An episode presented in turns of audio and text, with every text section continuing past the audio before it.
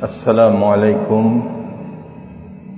ورحمة الله وبركاته. الحمد لله الذي أرسل رسوله بالهدى ودين الحق ليظهره على الدين كله وكفى بالله شهيدا.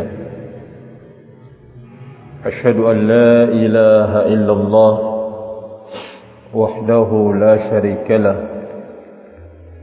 وأشهد أن محمدا عبده ورسوله صلى الله عليه وعلى آله وسلم. أما بعد فأوصي نفسي أولا وإياكن بتقوى الله فقد فاز المتقون. قال الله عز وجل في كتابه يا أيها الذين آمنوا اتقوا الله حق تقاته ولا تموتن إلا وأنتم مسلمون. ويقول الله تبارك وتعالى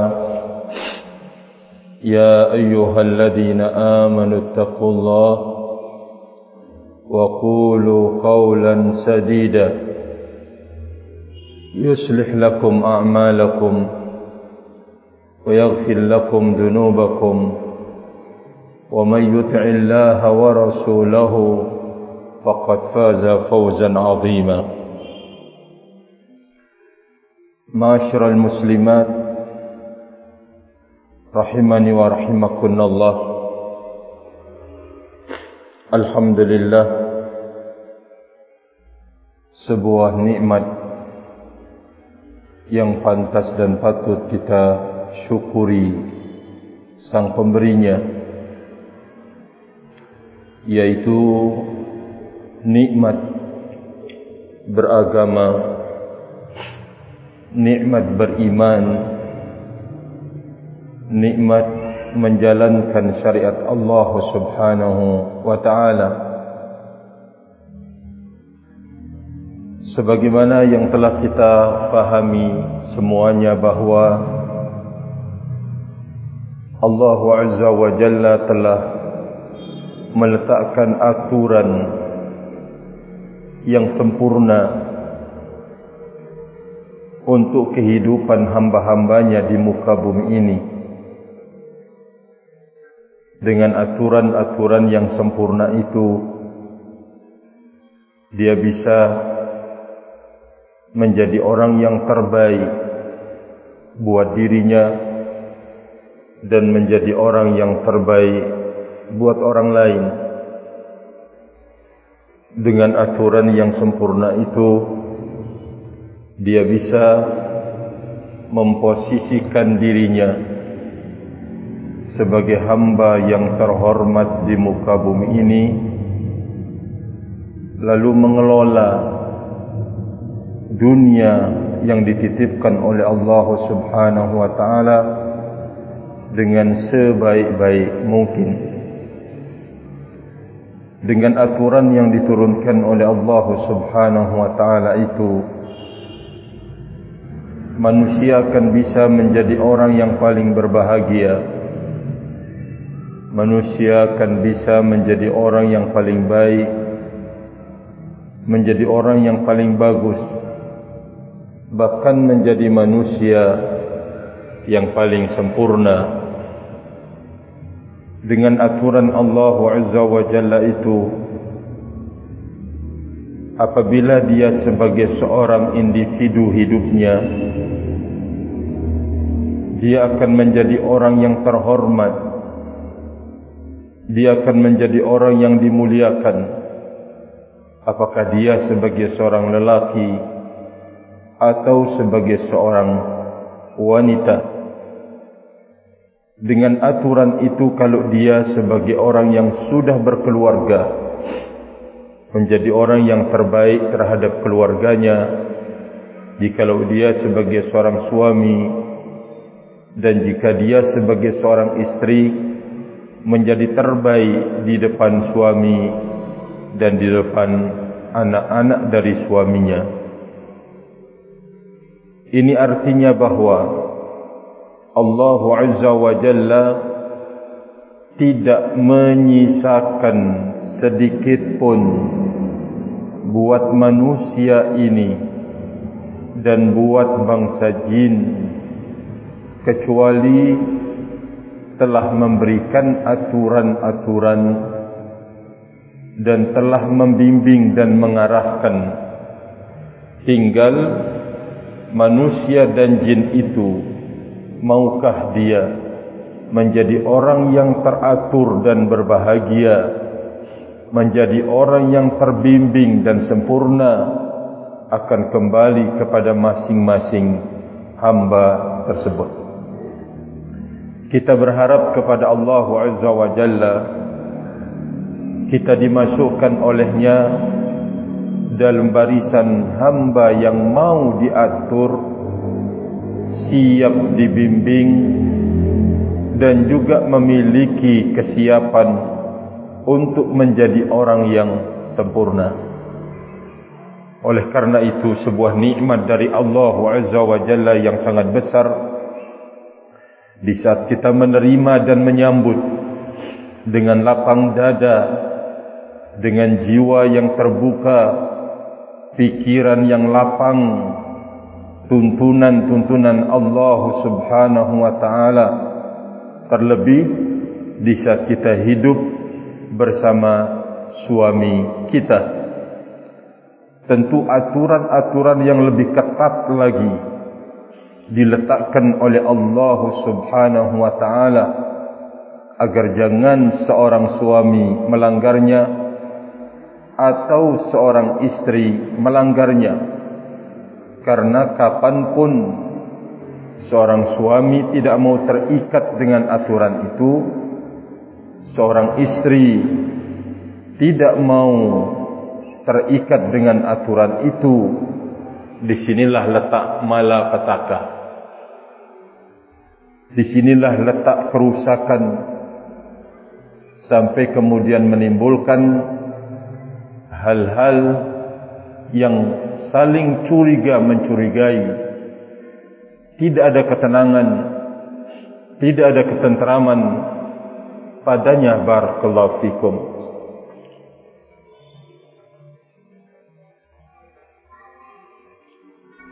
Maka mari kita bersama-sama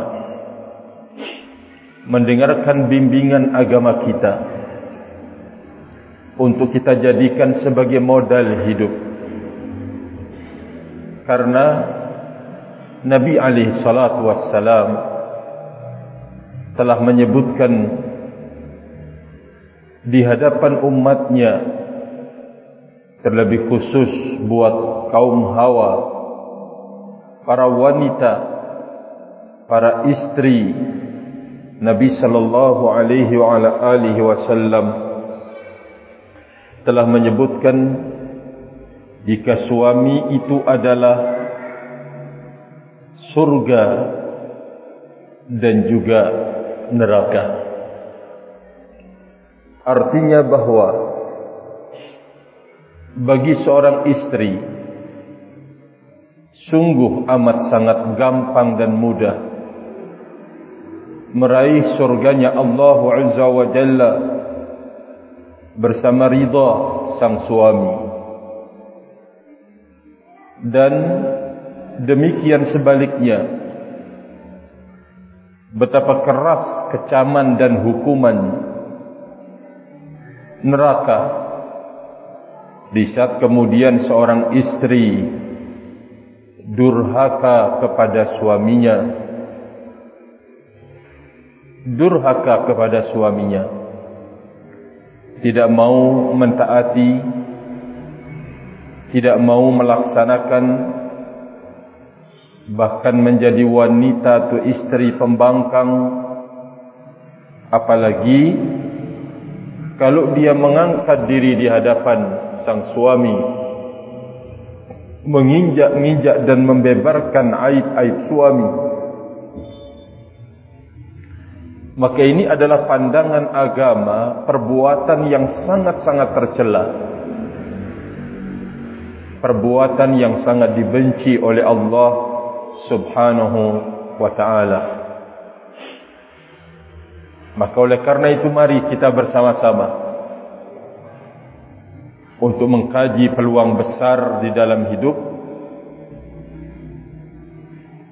untuk mendapatkan surganya Allah Azza wa Jalla melalui suami kita. Untuk kemudian kita berlindung agar jangan sampai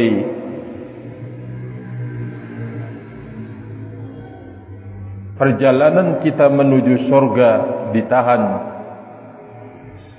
Karena ada hak-hak besar di dalam hidup setelah hak Allah Azza wa Jalla dan Rasulnya Muhammad sallallahu alaihi wasallam masih terkait yaitu hak suami kita ma'asyiral muslimat yang saya hormati dan yang saya muliakan. Pertama kali tentunya Islam telah membimbing akan perkara yang harus dimiliki oleh seorang suami dan juga seorang istri yaitu akhlak yang agung dan akhlak yang terpuji. Kata Rasulullah alaihi salatu wassalam dalam hadis yang diriwayatkan oleh Imam Tirmizi dari sahabat Abu Hurairah radhiyallahu taala anhu kata Rasulullah alaihi salatu wassalam akmalul mu'minina imanan ahsanuhum khuluqa wa khiyarukum khiyarukum linisaihim kata Rasulullah alaihi salatu wassalam orang yang beriman yang paling sempurna keimanannya adalah yang paling terbaik dari mereka akhlaknya. Orang mukmin yang paling sempurna adalah orang yang terbaik akhlaknya.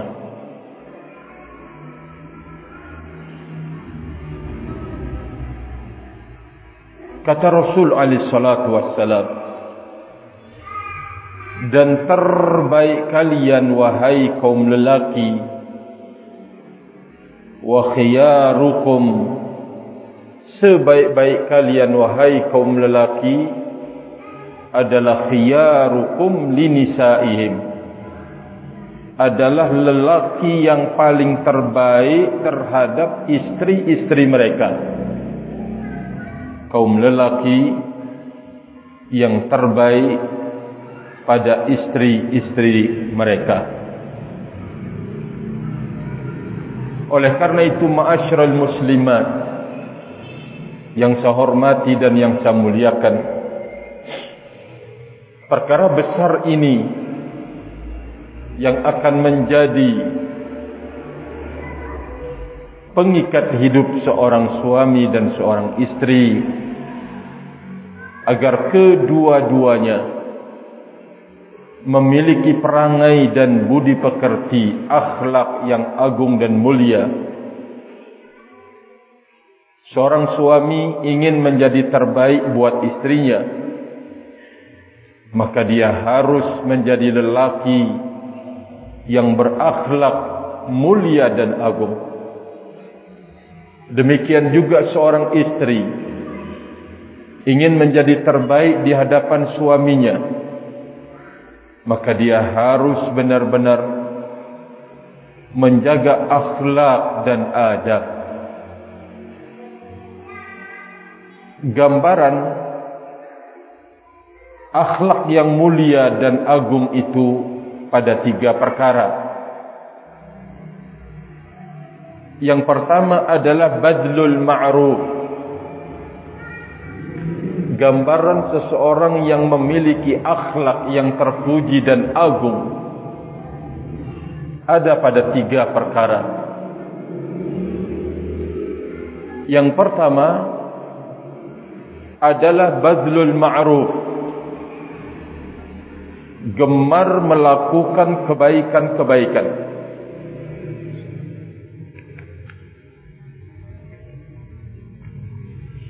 Jikalau dia adalah seorang suami adalah orang yang benar-benar punya semangat untuk membuka pintu kebaikan pada dirinya dan juga gemar untuk membuka pintu kebaikan buat istri dan orang lain. Barakallahu fikum.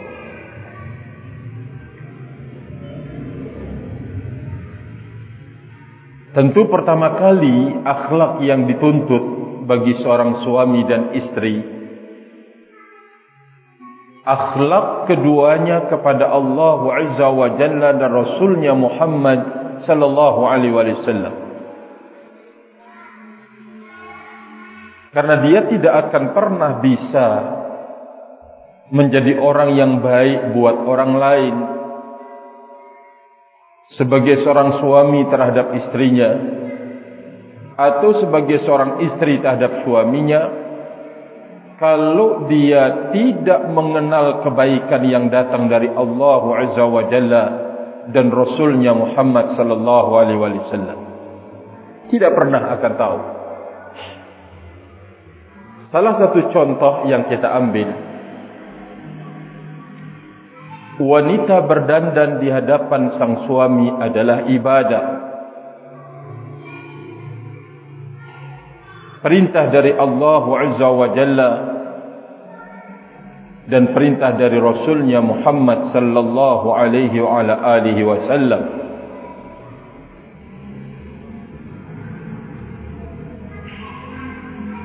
kalau seorang istri benar-benar mengilmui akan hal itu. Bahwa Allah Azza wa Jalla memerintahkan dia untuk berdandan hanya di hadapan suaminya. Maka dia tidak akan memamerkan dandanannya kepada orang lain. Dia tidak akan memberikan dandanannya kepada selain suaminya. Kalau wanita itu benar-benar dia melaksanakan kebaikan yang datang dari Allah Azza wa Jalla dan Rasulnya Muhammad sallallahu alaihi wasallam. Tapi kalau wanita itu hanya berdandan untuk kemudian memikat sang suami saja, menarik nafsu dari suami, namun tidak di dalam rangka menjalankan perintah Allah Azza wa Jal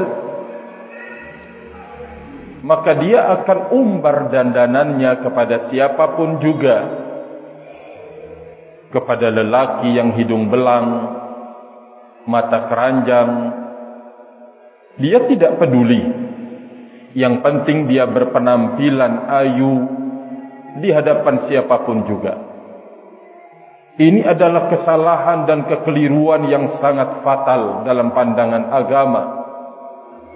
Inilah dia wanita, gambaran wanita atau istri yang tidak memiliki akhlak. Maka seorang suami dan istri harus nampak pada dirinya kemauan yang keras, keinginan yang tinggi untuk menebar kebaikan atau melaksanakan kebaikan. Di saat seorang istri dipanggil oleh sang suami untuk kemudian sang suami menunaikan hajatnya, maka jikalau sang istri itu benar-benar memiliki akhlak kepada Allah Azza wa Jalla dan Rasulnya Muhammad sallallahu alaihi wasallam maka ajakan dan uh, undangan suaminya itu adalah sebuah kebaikan. Maka dia tidak akan pernah menolak dalam kondisi apapun dan bagaimanapun dia. Mungkin dia bekerja apalagi. Kalau seorang istri berada di depan media sosial berada di depan media sosial. Apakah depan HP maksudnya atau mungkin di depan bacaan koran atau yang semisalnya atau mungkin di depan layar televisi maka dia akan datang memenuhi ajakan dan panggilan suaminya. Karena itu adalah kebaikan dalam pandangan agama karena itu adalah sesuatu yang diperintahkan oleh Allah Azza wa Jalla dan Rasulnya Muhammad sallallahu alaihi wa ala alihi wasallam. Maka sekali lagi bahwa bentuk akhlak yang agung dan mulia bagi suami dan istri adalah menggampangkan diri di dalam hidup untuk melaksanakan al-ma'ruf yaitu kebaikan yang datang dalam Al-Quran dan di dalam sunnah Rasulullah sallallahu alaihi wa ala alihi wasallam. Seorang suami di saat menyuruh seorang istri untuk apakah memasak atau menjahit pakaian atau mungkin membuat kue kesukaan suami atau masakan kesukaan suami atau mungkin meracikkan kopi atau meracikkan teh atau yang semisalnya. Maka jikalau dia adalah istri yang memiliki akhlak yang agung dan mulia berperilaku yang terhormat maka dia tidak akan pernah mengucapkan kecuali kata-kata siap saya siap saya bikinkan saya buatkan sabar mas istirahat engkau saya akan buatkan saya akan laksanakan saya akan kerjakan. Tidak ada kata dan keluar kecuali kesiapan. Jikalau sang istri itu benar-benar berakhlak yang agung dan mulia. Demikian juga seorang suami. Apabila sang suami itu berakhlak dengan akhlak yang mulia, dia tidak akan menjadi lelaki pendendam. Dia tidak akan menjadi lelaki pencela.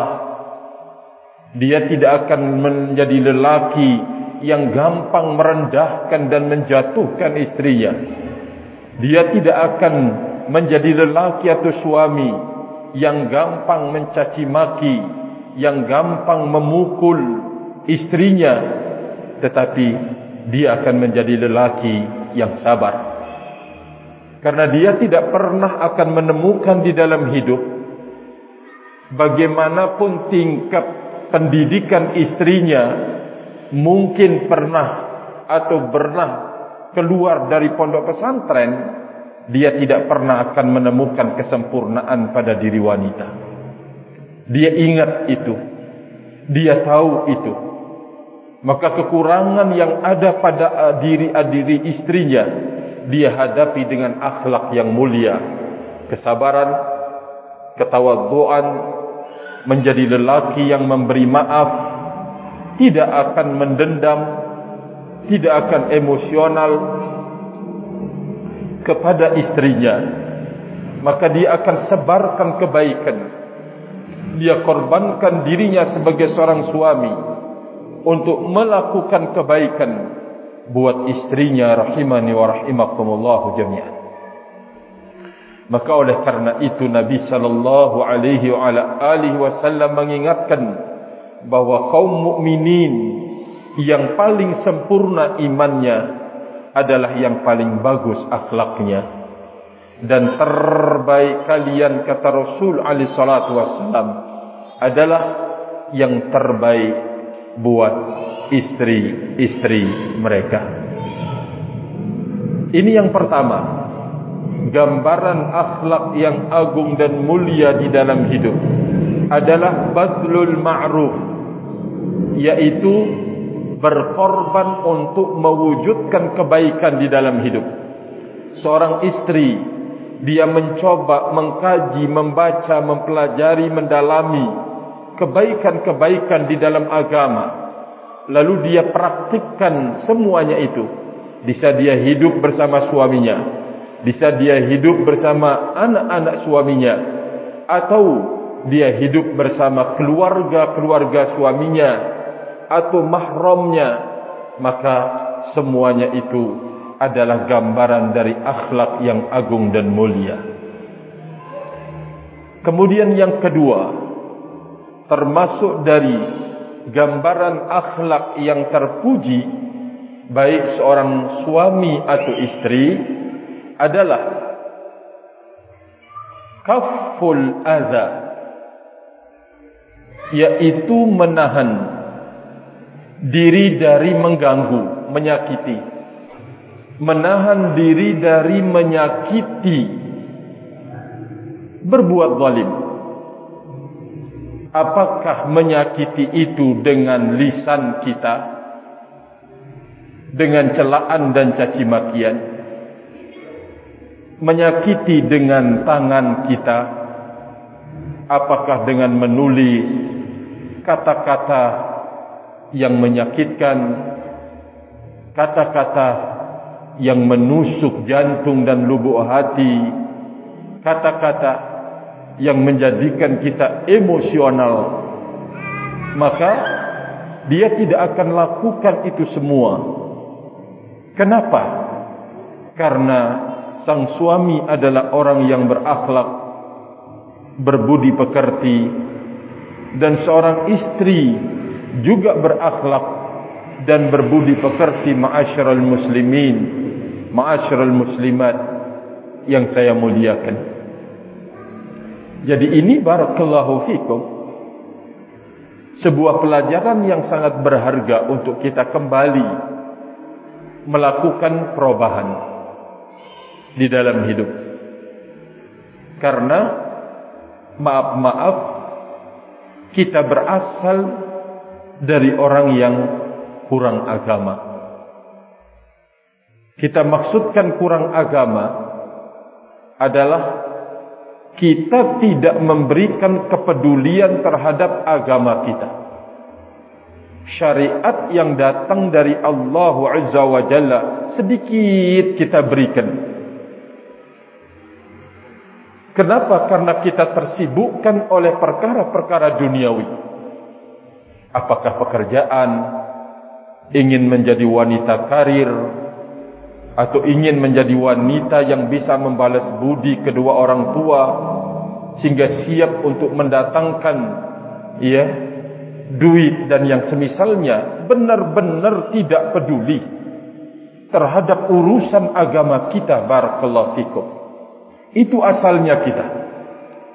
Sama sekali ya salat-salat membaca Al-Qur'an ya mungkin atau barakallahu fikum menghadiri majlis misalkan ya acara-acara tertentu ya mungkin itulah sebatas.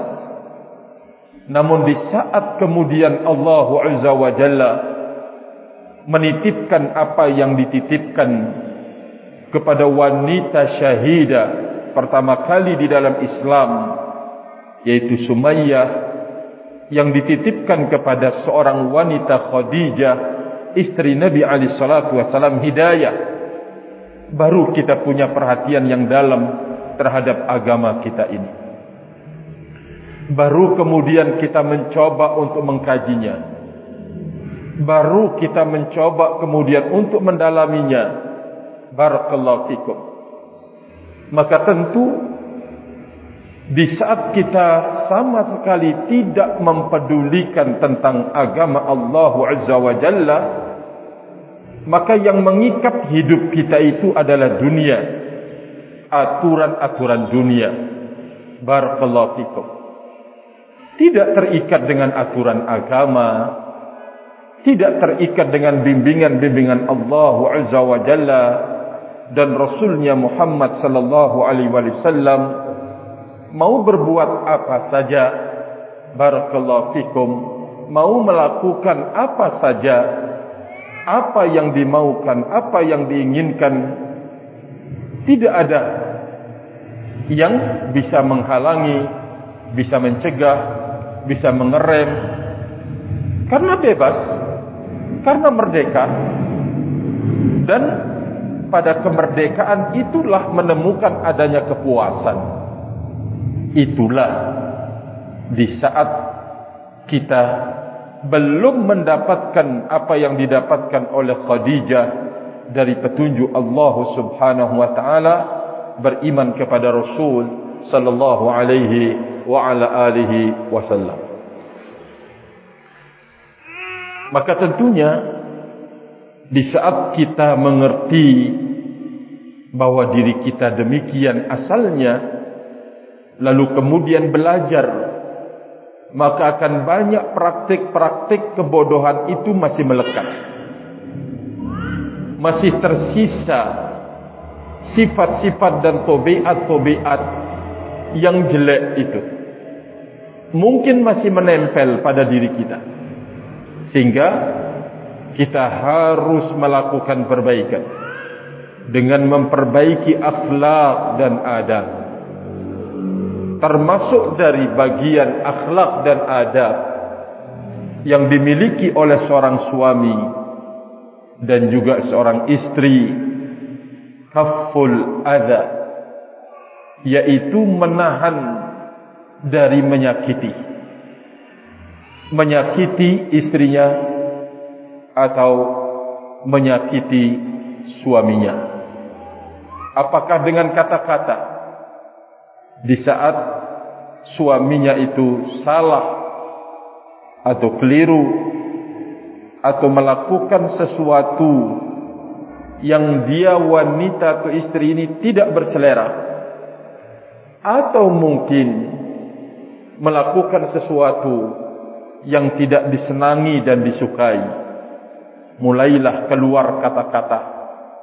Mulai dari kata ringan menyinggung perasaan wanita. Kemudian setelah itu menusuk perasaan. Menusuk barakallahu fikum perasaan. Setelah itu keluar kata-kata kotor. Sampai kemudian maaf-maaf menyebut binatang.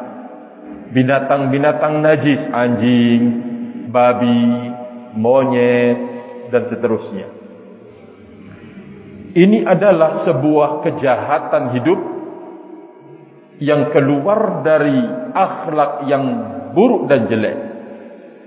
Maka tidak boleh terjadi jikalau seorang istri mengatakan menyadari bahwa suaminya adalah surga, maka dia tidak akan berani untuk mendekati pintu neraka melalui lisannya atau melalui tangannya barakallahu fikum menyakiti sang suami.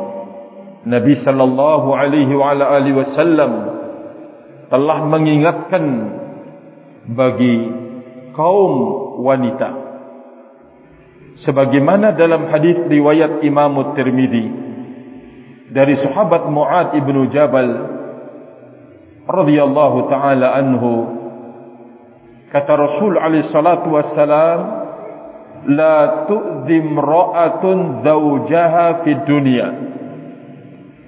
Jangan sekali-kali seorang istri mencoba untuk menyakiti suaminya di dunia. Jangan. La tu'zim ra'atun zawjaha fi dunia. Jangan sekali-kali seorang wanita menyakiti suaminya di dunia di dunia.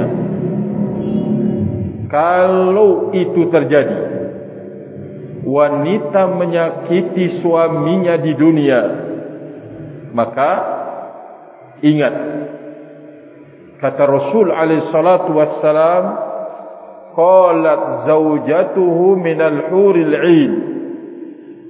Maka akan berkata istri yang dipersiapkan dari wanita-wanita surga la tu'dhihi qatalakillah. Jangan engkau ganggu dia. Jangan engkau sakiti dia. Semoga Allah memerangimu. Jadi wanita surga mengucapkan celaan ancaman terhadap seseorang yang menyakiti. Seseorang yang menyakiti suaminya.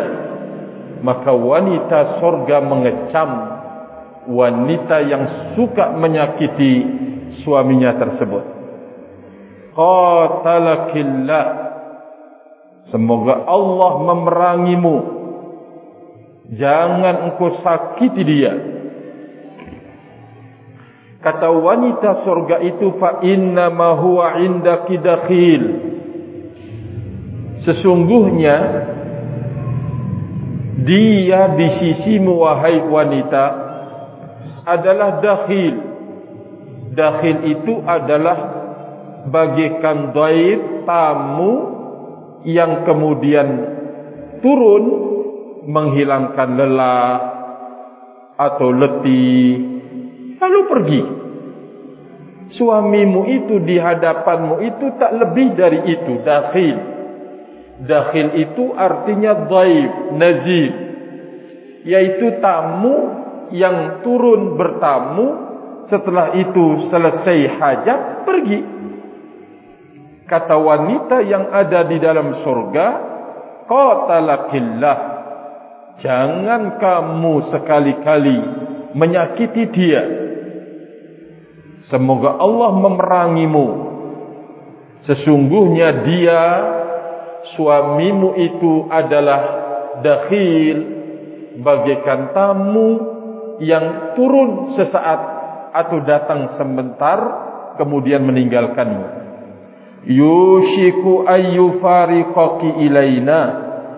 Hampir-hampir dia akan berpisah denganmu menuju kami kata Rasulullah sallallahu alaihi wa ala alihi wasallam. Allahu akbar. Jadi ini barakallahu fikum adalah sebuah pemberitahuan dari Nabi alaihi salatu wassalam. Seseorang suami atau istri jikalau dia memiliki akhlak yang agung dan mulia dia tidak akan pernah melakukan sesuatu yang akan menyakiti kalaupun dia pernah melakukan sesuatu yang menyakiti suaminya atau menyakiti istrinya maka dia tidak segan-segan untuk membuka pintu maaf kepada sang istri atau kepada sang suami. Ini kalau sang suami itu memiliki akhlak yang agung dan mulia. Ini kalau sang suami itu berakhlak yang agung dan berakhlak yang mulia. Maka dia akan benar-benar menahan segala bentuk pesakitan dia terhadap suaminya atau terhadap istrinya. Gambaran yang ketiga sebagai bentuk husnul khuluq perilaku dan akhlak yang mulia dan baik adalah talaqatul wajhi yaitu bermuka yang ceria bermuka yang manis dan indah. Barakallahu fikum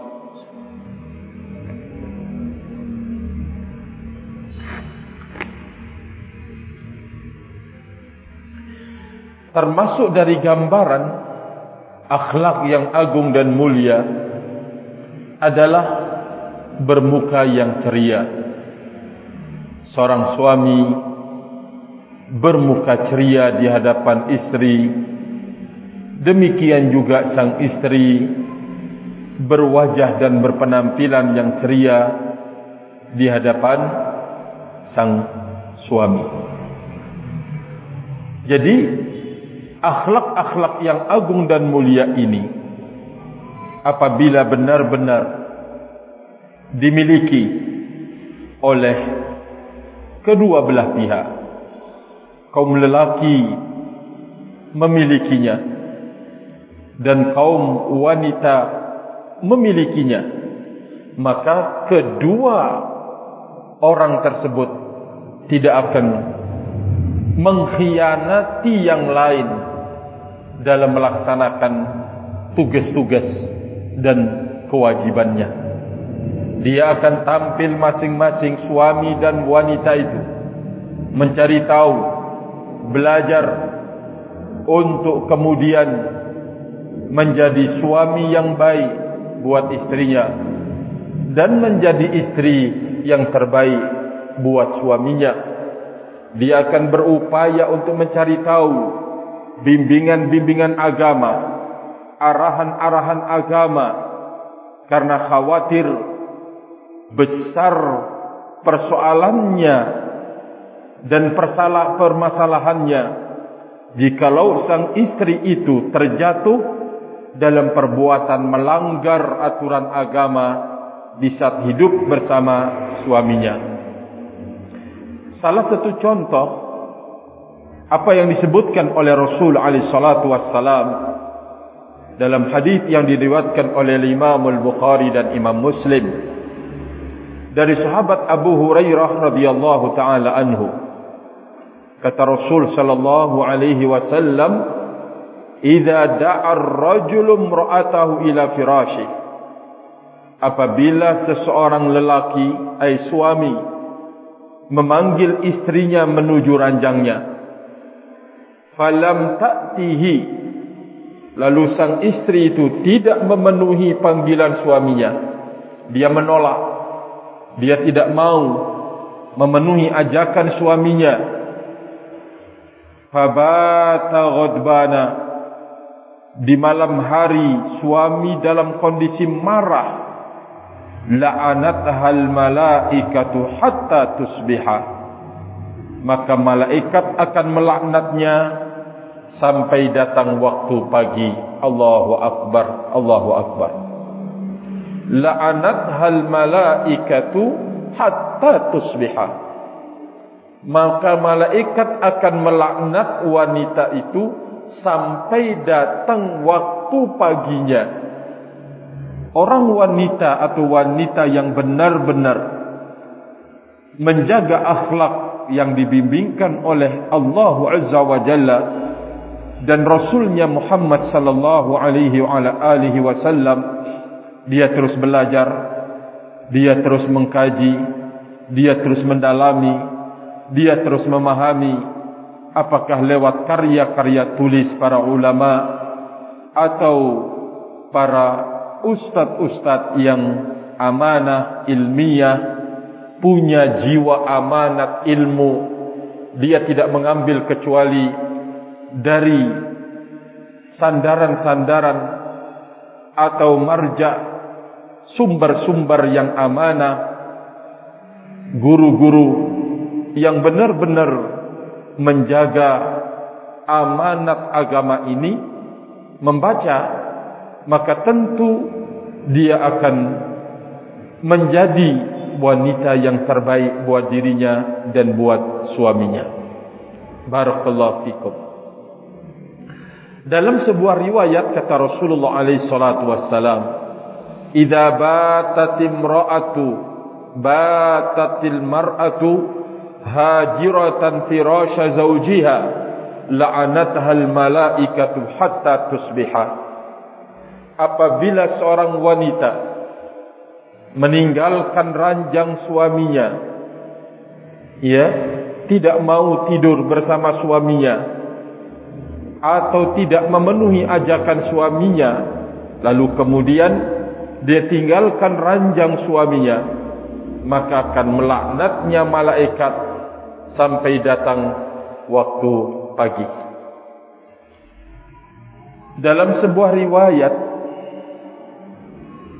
Rasulullah alaihi salatu wassalam mengatakan walladhi nafsi biyadi ma min rajulin yad'u imra'atahu ila firashihi fata'ba 'alayhi illa kana alladhi fis sama'i shakhitan 'alayha hatta yarda 'anha.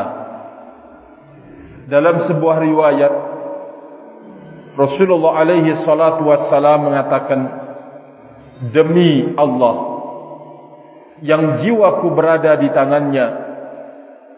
Tidak ada seorang pun lelaki yang mengajak istrinya menuju ranjangnya. Lalu dia menolak. Sang istri itu tidak mau menolak kecuali yang ada di langit. Allah Azza wa Jalla mencela dan membenci wanita itu hatta yarda anha sampai suami itu ridha kepada wanita tersebut. Ma'asyiral muslimat yang dirahmati oleh Allah Subhanahu wa taala. Ini adalah sebuah aturan yang diberitahukan kepada kita akan besarnya hak seorang suami yang akan bisa menjadi surganya kita dan menjadi nerakanya kita sebagai kaum wanita. Maka tentu tidak ada seseorang wanita yang benar-benar bersemangat mencari bimbingan bersemangat mencari petuah-petuah mencari arahan-arahan mengkaji dan mendalami aturan-aturan ini kecuali orang wanita yang benar-benar berilmu tentang agama Allah Azza wa Jalla. Diberikan petunjuk oleh Allah Subhanahu wa taala untuk mengkaji ilmu agamanya. Karena dia tahu dalam pandangan agama akan besar hak seorang suami di pundaknya. Sampai-sampai Allah Azza wa Jalla melalui lisan nabinya alaihi salatu wassalam melarang wanita itu untuk melaksanakan ketaatan. Wanita melaksanakan ketaatan yang itu buat dirinya sendiri. Puasa sunnah contohnya dalam kondisi suaminya itu ada. Barakallahu fikum. Ingin melaksanakan puasa ya taruhlah puasa Senin Kemis. Atau wanita itu ingin melaksanakan puasa Daud karena mungkin kesolehan dia atau kebagusan dia maka Islam mengingatkan kepada wanita tersebut agar jangan sekali-kali dia melakukan amalan-amalan itu di saat suaminya itu ada kecuali harus dengan izin sang suami. Harus dengan izin sang suami. Begitu besar hak sang suami dalam pandangan agama sampai wanita itu tidak diperbolehkan untuk melaksanakan amalan-amalan sunnah kecuali harus dengan restu dan izin sang suaminya ma'asyiral muslimat kata Rasul alaihi salatu wassalam dalam hadis yang diriwayatkan oleh Imam Al-Bukhari dan Imam Muslim dari sahabat Abu Hurairah radhiyallahu taala anhu. La yahillu limra'atin an tasuma wa zawjuha shahidun illa bi'idni. Tidak boleh tidak halal bagi seorang wanita untuk berpuasa. Sementara suaminya itu hadir ada kecuali dengan izin sesuaminya. Dan wala ta'zan fi baitihi illa bi dan sang wanita itu tidak boleh untuk memberikan izin kepada siapapun mendatangi rumah suaminya kecuali dengan izin dari suaminya. Walaupun dia adalah kakaknya atau adiknya kalau sang suami tidak meridai kedatangannya maka seorang istri tidak boleh memberikan izin atau restu barakallahu fikum. Subhanallah. Ini wanita di saat melaksanakan amalan-amalan sunnah amalan ketaatan. Suami hadir tidak boleh dia melakukannya Bagaimana jikalau suaminya hadir Lalu wanita atau istri itu ngerumpi ke sana kemari. Keluar, ngerumpi, ngobrol, berujak, acara makan makanan, atau mungkin keluar dari rumah, ke pantai, atau ke warung, atau nongkrong, dan seterusnya.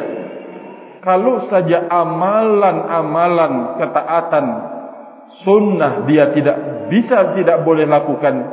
Di saat suaminya itu hadir harus melalui izinnya. Bagaimana lagi? Kalau dia melakukan perkara-perkara yang tidak berguna buat dirinya dan suaminya barakallahu fikum. Keluar ya ke sana kemari jalan ke sana kemari ngerumpi ke sana kemari maka ini adalah perbuatan yang sangat-sangat tercela. Suaminya dibiarkan di rumahnya.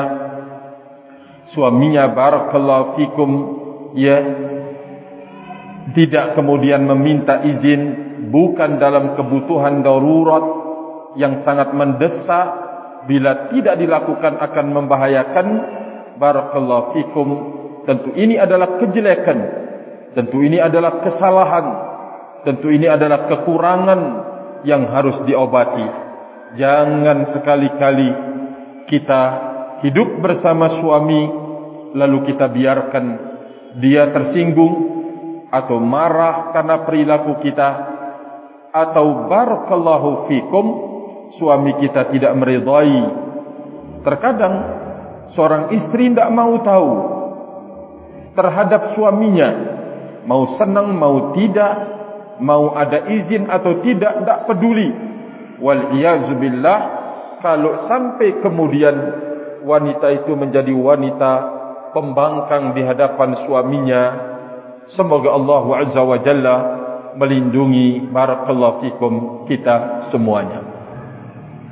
Masyarul muslimat yang saya hormati maka sungguh Islam sebagai agama yang sempurna telah mengatur dengan benar-benar teliti kehidupan antara suami dan istri. Segala perkara yang akan menjadi lobang masuknya setan melakukan pengerusakan terhadap hubungan suami istri maka Islam datang untuk menambalnya.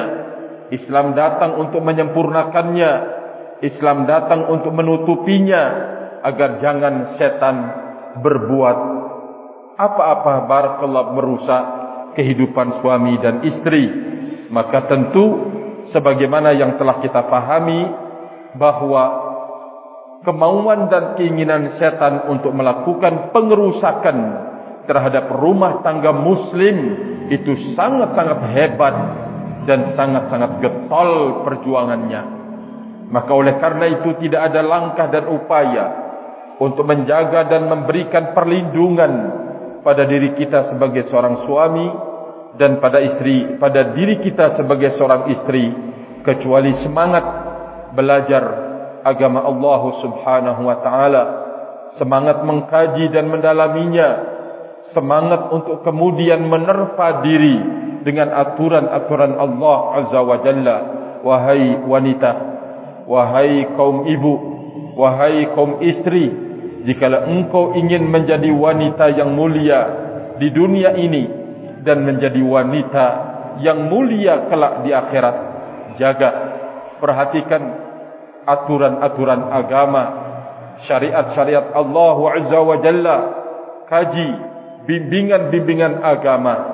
Jangan kemudian kita menjadi seorang istri tidak peduli terhadap agama Allah yang mengurus hidup kita dengan suami.